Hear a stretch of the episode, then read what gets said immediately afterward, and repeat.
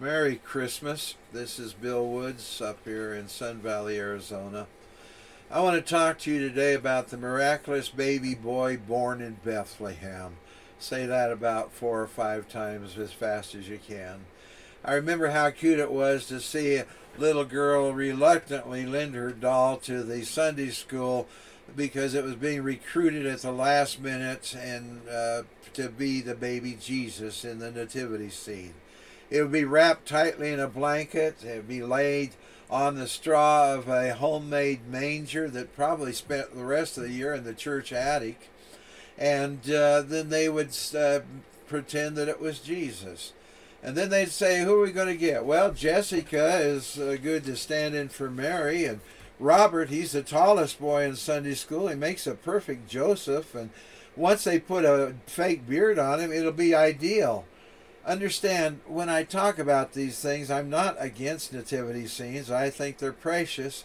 But we've seen so many year after year that it's hard to read the scripture and see with fresh eyes what is really saying to us. Luke chapter 2, 1 through 7 says, At that time the Roman Emperor Augustus decreed that a census should be taken throughout the Roman Empire. This was the first census taken when Quirinius was governor of Syria. All returned to their own ancestral towns to register for the census. And because Joseph was a descendant of King David, he had to go to Bethlehem in Judea, David's hometown or ancient home. He traveled there from the village of Nazareth in Galilee. He took with him Mary, his fiancée, who was now obviously pregnant, and while they were there, the time came for her baby to be born. She gave birth to her first child, a son. She wrapped him snugly in strips of cloth, laid him in a manger because there was no lodging available for them, or as King James says, there was no room for them in the inn. Now, notice four things about the birth of Jesus. One, he was born in history. Two, he was born in David's birthplace. Three, he was his birth was accompanied by hardship, and four, he was born in very humble circumstances. Jesus was born in history. Luke chapter 2, 1 and 2 says, At that time the Roman Emperor Augustus decreed that a census should be taken throughout the Roman Empire. This was the first census taken when Quirinius was governor of Syria. Jesus has a historical context. He was real. He's part of history. He's not a myth, not a legend. A myth is a person or thing having only an imaginary or unverifiable existence, something like Paul Bunyan or Pecos Bill. But Jesus was real. He was born in history. A legend is a story from the past that's required or regarded as historical, although not verifiable. But Jesus is both historical and verifiable he's not only mentioned in the New Testament, but also by people living when he lived, and also in early documents written by people like Josephus, Pliny, Tacitus, uh, Suetonius, uh, Thallus, Lucian, and he's mentioned in the Talmud. Jesus is a, a real person in history that can be verified. We have a record of those who were in power when Jesus was born there was Caesar Augustus, who was really the Emperor Octavian, a founder of the Roman Empire. He reigned from uh, BC 27 until his death in AD 14, and he was succeeded by Tiberius Caesar. Herod the Great was called King of the Jews, who ruled Judea from 40 BC to 4 BC. You can read about him in Matthew chapter 2. Herod's paranoia and ruthlessness was so well known because of the fact he was so jealous of his throne. He executed three of his own sons, his favorite wife, and her mother, and slaughtered all the baby boys in Bethlehem because he was afraid somebody was going to come and usurp his authority as the ruler of, of uh, Judea. Uh, the third ruler, Quirinius, was a military leader and Roman consul in Central Asia Minor and later imperial legate uh, of Syria, Sicily, AD 6 to 9, where Josephus said he conducted a census. The census in Luke chapter 2 wasn't recorded historically, but probably took place under a command authority that he had during his military maneuvers in Sicily or during an earlier stint as a governor in Syria. Early heresies such as Docetism and modern heresies such as Christian Science strip Jesus of his place in history and make him some kind of a Christ figure or metaphysical guru. Scripture puts him within history as a man who lived and died and rose again in real time, a man who permanently changed the history that he was born into. I like the thing, the, the piece that uh, Ken Blanchard wrote called One Solitary Life, said he was born in an obscure village, the child of a peasant woman. He grew up in still another village where he worked in a carpenter shop until he was 30. Then for three years he was an itinerant preacher. He never wrote a book. He never held an office. He never had a family or owned a house. He didn't go to college. He never visited a big city. He never traveled 200 miles from his place where he was born. He did none of the things one usually associates with greatness. He had no credentials but himself. He was only 33 when the tide of public opinion turned against him. His friends ran away. He was turned over to his enemies and went through the mockery of a trial. He was nailed to a cross between two thieves. While he was dying, his executioners gambled for his clothing, the only property he had on earth. When he was dead, he was laid in a borrowed grave through the pity of a friend. But 20 centuries have come and gone, and today he is the central figure of the human race and the leader of mankind's progress. All the armies that ever marched, all the navies that ever sailed, all the parliaments that ever sat, all the kings that ever reigned, put together, have not affected the life of man on this earth as much as that one solitary life. Jesus was born in David's birthplace, Luke chapter 2, verse 4. Because Joseph was a descendant of King David, he had to go to Bethlehem in Judea, David's ancient home. He traveled there from the village of Nazareth in Galilee. Jesus was born in the birthplace of David. David, Israel, David was Israel's greatest king who reigned a thousand years before Jesus was born. God had promised David through the prophet Samuel that your house and your kingdom will continue before me for all time, and your throne will be secure forever. That's 2 Samuel 7 16. The prophet Micah prophesied 730 years before Christ was born in Micah 5 2. But you, O Bethlehem Ephratah, are only a small village among all the people of Judah. Yet a ruler of Israel will come from you, one whose origins are from the distant past. The Jews eagerly expected David's successor and called him the Messiah, the son of David. Jesus is the son of David, this, this promised king. It's no accident that jo- Joseph was of the house and lineage of David. Luke chapter 2, verse 4 says that uh, Jesus was born in Bethlehem. Jesus' birth was accompanied by hardship. Luke chapter 2, 4 through 6. And because Joseph was a descendant of King David, he had to go to Bethlehem in Judea, David's ancient home. He traveled there from the village of Nazareth in Galilee. He took with him Mary, his fiancée, who was now obviously pregnant, and while they were there, the time came for the baby to be born. Mary and Joseph lived in Nazareth, but God needed them in Bethlehem for this birth in order to fulfill prophecy. It just so happened that Rome ordered a tax census and Joseph had to return to his ancestral town, Bethlehem, to enroll. This was the first tax census ever. What a coincidence! Or was it? This meant hardship for the family. The most glorious event in history was unfolding, but for Joseph and Mary, it was drudgery and hardship. I, I think you'd say a real pain. Mary and Joseph lived four days' journey north of Bethlehem in Nazareth. And Mary was pregnant. And a journey late in pregnancy was very, very difficult for her. But if she stayed in Nazareth, she'd have to face scandal alone. Her unmarried pregnancy could have gotten her stoned to death because they didn't put up with things like that back then like they do today. Luke puts it delicately in Luke chapter 2, verse 5. He took with him Mary, his fiancee, who was now obviously pregnant. Making the problem even worse, it was probably winter.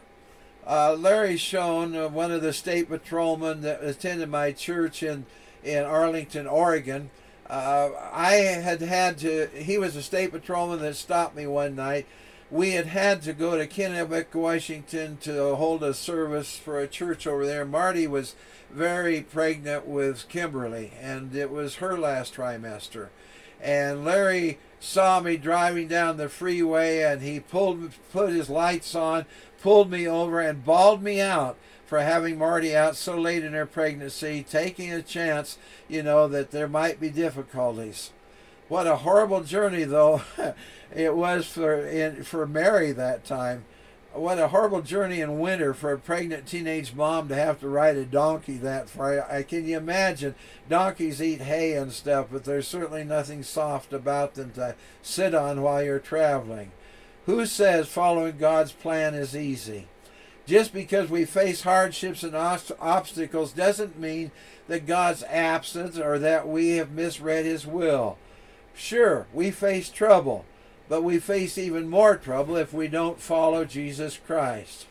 Jesus faced obstacles, but he told his disciples in John 16:33, "I have told you all this so that you may have peace in me. Here on earth you will have many trials and sorrows, but take heart because I have overcome the world." Jesus didn't say, "Follow me and everything's going to be easy." He said just the opposite, but he did say, "I will give you strength." Jesus was born in humble circumstances. Luke 2 5 through 7, he took with him Mary, his fiancee, who was now obviously pregnant, and while they were there, the time came for her baby to be born. She gave birth to her first child, a son. She wrapped him snugly in strips of cloth and laid him in a manger because there was no lodging available for them. The manger always astounds me. Couldn't God have done better for his own son? Jesus wasn't born in a snug home or a sterile hospital. It was because there was no room for them in the inn. You know, we've rom- romanticized the birth and swept up after the animals and thought everything was clean in there. But evidence is clear that it wasn't all that clean, and probably the animals hadn't been housebroken and left some messes around the barn and stuff like that. God's holy son was born in a dirty stable or a cave where animals were kept. His first crib was a common cattle trough. Why? I wonder. I ask again, wouldn't you think God could have done better than that? I don't think that was an accident or God's lack of provision for his son. There's a message here. Though Jesus was by very nature God, in Philippians 2 6 it says, though he was God, he did not think of equality with God as something to cling to. He didn't grasp, at, you know, at his prerogatives, uh, prerogatives or flaunt his rights. Instead, he made himself nothing. The Greek kenu, making the very nature of a servant created in human likeness. In Philippians 2 7, it said, Instead, he gave up his divine privileges. He took the humble position of a slave and was born as a human being when he appeared in human form. The Greek word kenu means make empty. Jesus literally emptied himself of all the privileges that he was heir to. He didn't just take a low place, he took the lowest place and it was for you and me that he might uh, sacrifice and become our Savior. His commission was to preach good news to the poor. Luke chapter 4, 18 and 19 says, The Spirit of the Lord is upon me, for he has anointed me to bring good news to the poor. He has sent me to proclaim that captives will be released, that the blind will see, that the oppressed will be set free, and that the time of the Lord's favor has come. This is quoted from Isaiah chapter 61, verse 1, that says, The Spirit of the sovereign Lord is upon me, for the Lord has anointed me to bring good news to the poor. He has sent me to comfort the brokenhearted and to proclaim that captives will be released and prisoners will be freed. So he was born among the poorest. His disciples argued about who'd be the greatest in the kingdom, but Jesus stopped them short. He said in Mark 10:45, "For even the Son of Man came not to be served, but to serve others and to give his life as a ransom for many." The manger represents serving. The message is clear. Jesus' disciples aren't supposed to seek glory, but to be servants serving when it's convenient and serving when it is not convenient, serving when no one understands or appreciates what we do. Christmas teaches us servanthood, God's serving and then ours. The birth of Jesus Christ is the greatest gift you will ever receive. Today, people are scrambling to pick up gifts for people they care about or feel obligated to give something to all those iPods, computers, cars, toys, or whatever you're going to wear out, you know, are going to wear, are going to one day wear out and be tossed away. But the gift of God will last for all eternity. Most expensive gifts come with a warranty. If they wear out or have a faulty part, they can be replaced. But I want you to know God's gift will never wear out or have to be replaced but it still carries a warranty. Our warranty is eternal life with Jesus Christ our Lord. I want to say Merry Christmas to you. Joy to the world. The Lord has come. Because I, I found this a long time ago. It's a poem that said, Twas the night before Jesus came. I, I thought I would share it on this tape with you. Was the night before Jesus came, and all through the house not a creature was praying, not one in the house. Their Bibles were laying on the shelf without care, in hopes that Jesus would not come there. The children were dressing to crawl into bed, not once ever kneeling or bowing a head, and Mom in her rocker with baby on her lap was watching the late show while I took a nap. When out of the east there arose such a clatter, I sprang to my feet to see what was the matter. Away to the window I flew like a flash, tore open the shutters, and threw up the sash.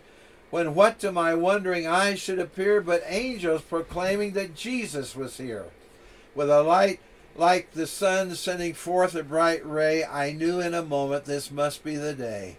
The light of his face made me cover my head. It was Jesus, returning just like he had said. And though I possess worldly wisdom and wealth, I cried when I saw him in spite of myself. In the book of life which he held in his hand was written the name of every saved man. He spoke not a word as he searched for my name. When he said, It's not here, my head hung in shame. The people whose names had been written with love, he gathered to take to his Father above. With those who were ready, he arose with a sound while all the rest were left standing around. I fell to my knees, but it was too late. I had waited too long, and this sealed my fate.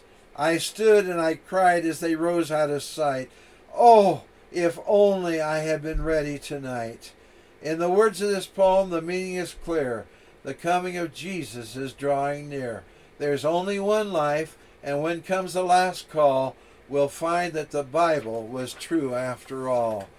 God so loved the world, he sent his only begotten Son in some very humble circumstances so he could relate to you that you need a Savior.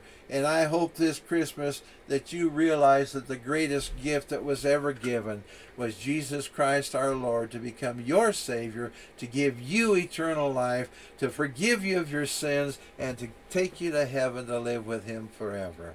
Let's pray. Father, I pray that the ones that are listening to this today will understand the importance of accepting Jesus Christ as their personal Savior, as a personal gift from you, giving eternal life and making us part of the family of God.